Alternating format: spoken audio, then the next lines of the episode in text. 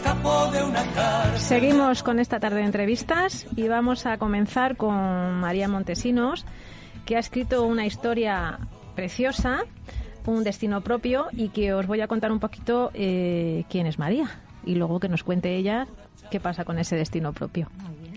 Buenas tardes. Buenas tardes a todos. María Montesinos es escritora y periodista que durante años trabaja redactando notas de prensa hasta que un buen día decide escribir y, lo que es más importante, publicar. Es autora conocida con novelas como La estúpida idea de dejarte marchar, El mapa de mi piel y El indiano, novelas de género romántico. Hace unas pocas semanas, María, como decía hace un momento, ha publicado Un destino propio, una historia en cuya época, mitad del siglo XIX, un tiempo en el que se van a producir grandes cambios, donde parte de la sociedad, la mujer concretamente, decide que no puede más y que es hora de alzar la voz. Y no voy a contar más de la novela, porque para eso tenemos a nuestra invitada aquí. Conviene recordar en pleno siglo XXI cómo era la España de la segunda mitad del siglo XIX desde el punto de vista educativo, sobre todo el de la mujer, María. A ver, yo creo que conviene siempre saber conocer nuestra historia.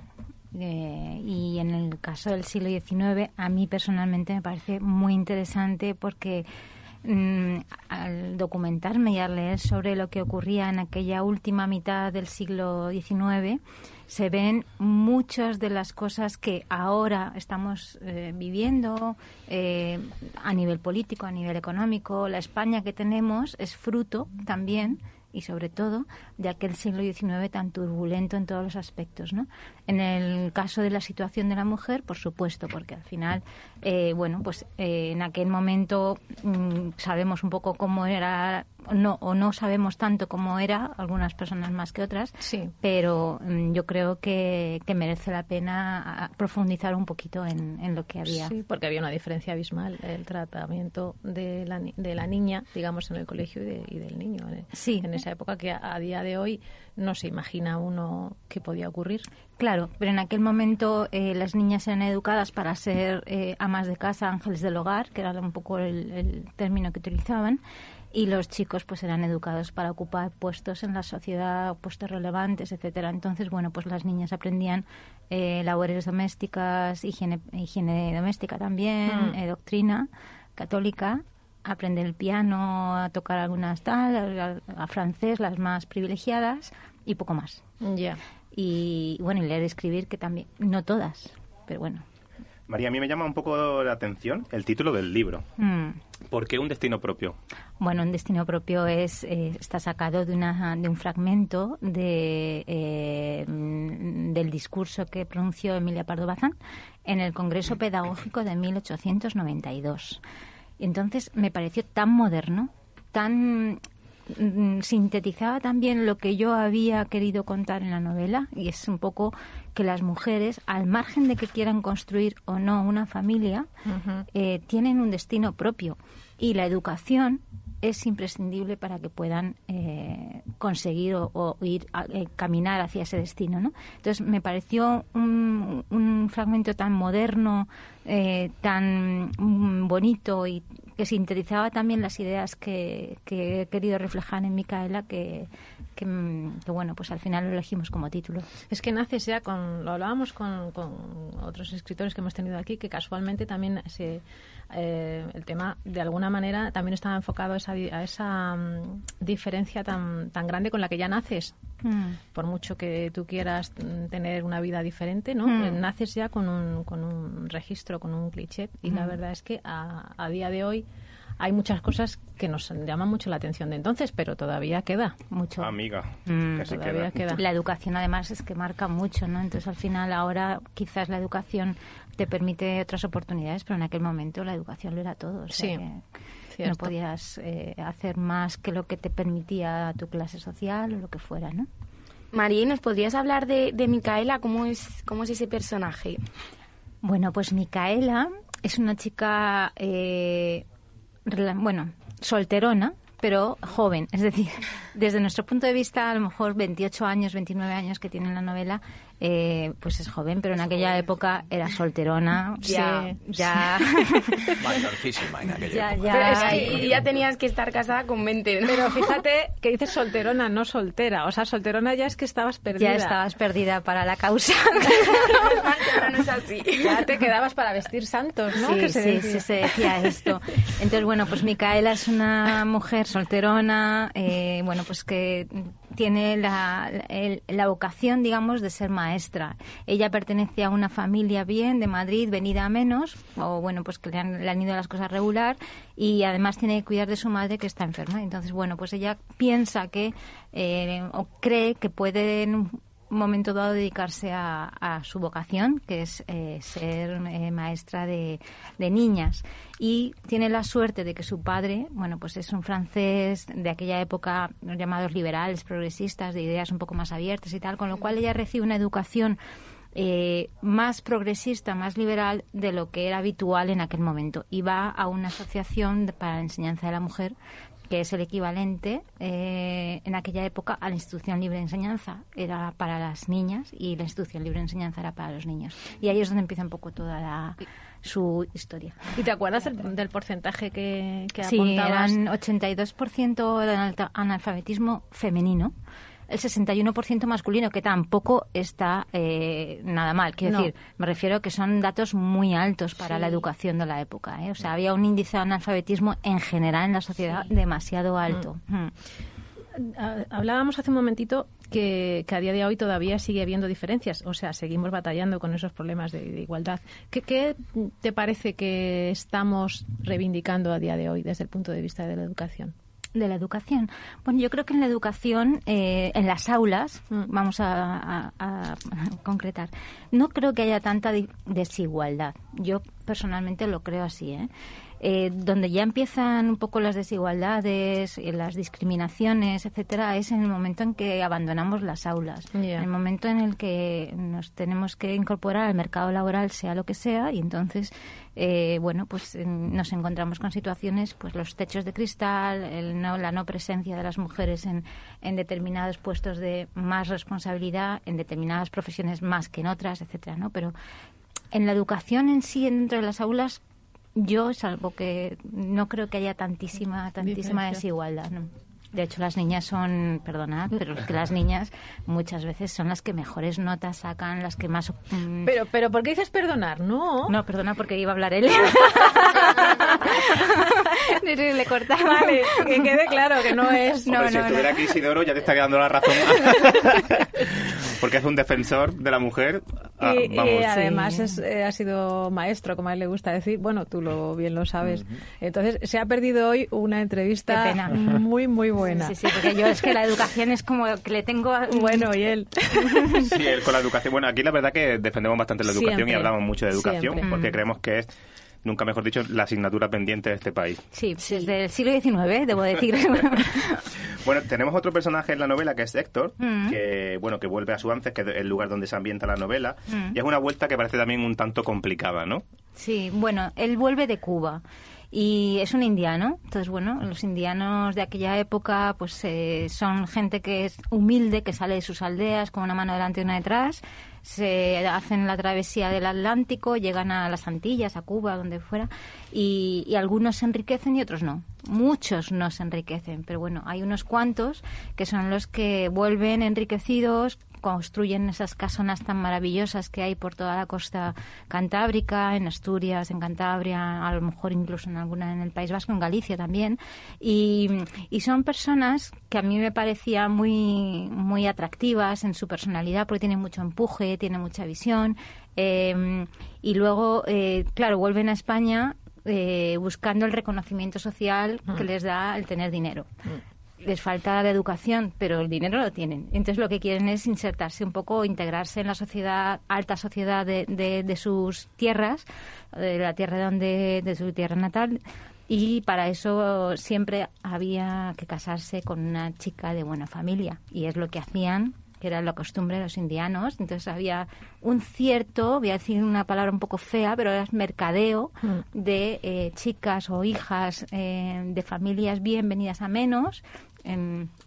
Que sus padres querían casarlas con eh, indianos que volvían de, de aquellos países, más que nada porque aportaban el capital al patrimonio familiar. Sí, es como que hipo- hipotecaban la vida de su hija a cambio de un Sí. volver a su a su estatus. Bueno, en aquel momento yo creo que los matrimonios convenidos o como un poco de alianzas familiares eran más habituales de lo que son aho- ahora. no son, por supuesto, nada habituales, pero vamos, que en aquel momento eran muy habituales los este tipo de matrimonios entre familias de alianzas y luego también, por supuesto, los convenidos para por intereses ya de otro tipo. Y otra de las obligaciones, entre comillas, o, o otra forma de darse a conocer un indiano cuando volvía a su tierra, eh, de hecho lo hemos visto cuando viajas al norte, es la casa típica Sí. y la palmera. Sí, Sí. bueno, que eso es lo que así empieza la parte de Héctor, empieza que se está construyendo su casona, Claro, claro. su casona con su finca eh, eh, en su finca y lo que quiere es también emular un poco aquella aquello que le dio la, la tierra, no Cuba, ¿no? que le ha dado mucho a, a Héctor porque él eh, ha trabajado mucho, pero también lo ha disfrutado mucho. Y entonces al volver quiere quiere construirse su casona, quiere tener, bueno, pues lo que quieren, lo que tienen los demás, pero recordándole eh, los paisajes, digamos, entre comillas, de Cuba. Donde ha estado, claro. Bueno, una escritora romántica como es María eh, también nos cuenta una historia de amor en un destino propio. Cuéntanos cómo fue esa relación. Bueno, eh, mm, entre Héctor y Micaela es una historia de amor. Lo que pasa es que, bueno, yo mm, a mí me gustan las historias que son así como despacio y que se van cociendo a fuego lento, ¿no? Poco a poco. Eh, Amor es a sí. primera vista y pasión. Hombre, también puede ser, también puede ser, ¿eh? pero bueno, en este caso no ocurrió así porque, bueno, pues él eh, quiere casarse y tiene candidatas, tiene una lista de candidatas que la le ha preparado un, un ayudante suyo y tal, eh, con sus currículums cada una, de familia, de dineros, de capitales, de tales.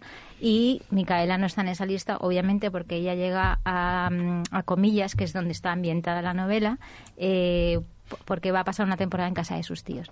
Entonces, bueno, eh, Micaela quiere, está interesada en temas de las escuelas de las niñas que hay en ese entorno rural, etcétera, y conoce a Héctor por casualidad, porque él a su vez está financiando, que esto también era muy propio de los indianos, financiar obras social, digamos, o construcciones sociales en, en su tierra natal, eh, que podían ser escuelas, podían ser hospitales o podían ser eh, iglesias que también reconstruían. Bueno, ellos aportaban, digamos, a la comunidad porque en agradecimiento de lo que habían recaudado.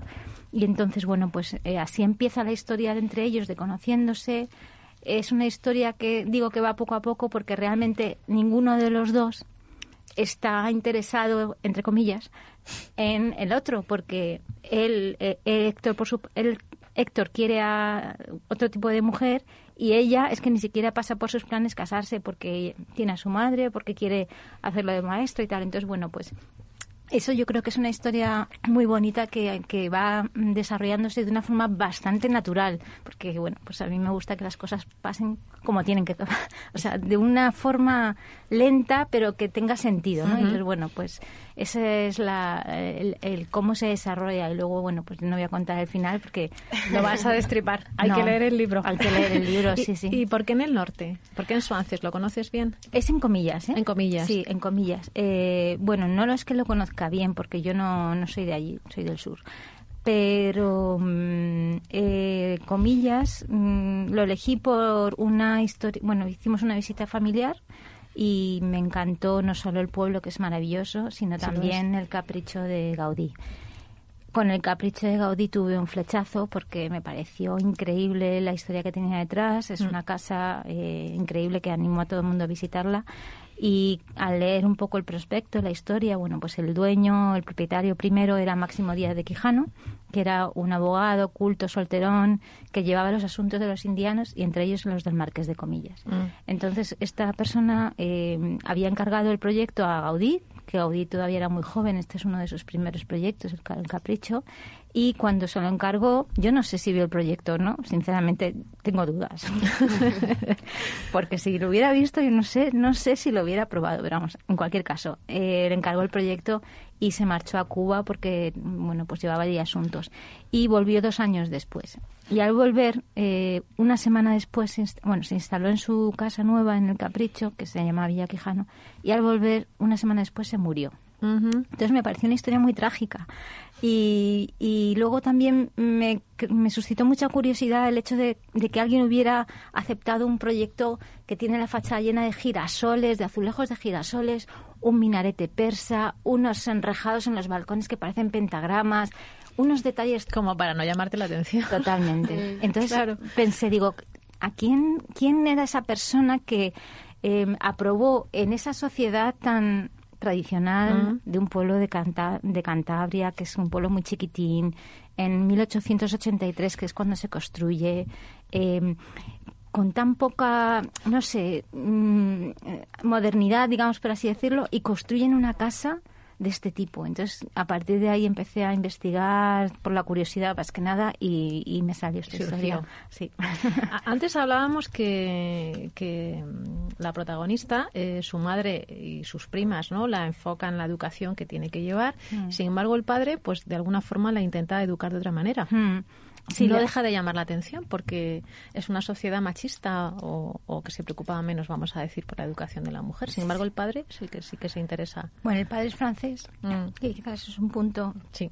importante, pero debo decir que en aquella época también había bastantes hombres eh, de lo que era llamada parte, bueno, pues ilustrados, eh, literatos, etcétera, un poco de lo que se llamaba intelectualidad, que es una palabra que en aquel momento no se utilizaba, que sí que, mm, bueno, Fernando, eh, perdón, Francisco Gines de los Ríos, entre otros, es decir, había un movimiento que era el krausismo en aquella época que defendía, por supuesto, la educación también de las niñas, de las jóvenes, porque iban a ser no solo compañeras de vida de los chicos que trabajaban, o sea, de los chicos que ellos educaban en la institución libre de enseñanza, mm. sino también iban a ser las madres de esos niños que ellos querían para el futuro de España. Es decir, el krausismo lo que defendía era una España eh, que estuviera abierta hacia Europa, que fuera más avanzada, más eh, mm, moderna, etcétera, y entonces eh, lo que pretendían era que toda esa generación que estaban ellos educando en la institución libre de enseñanza y también en la Asociación para la Enseñanza de la Mujer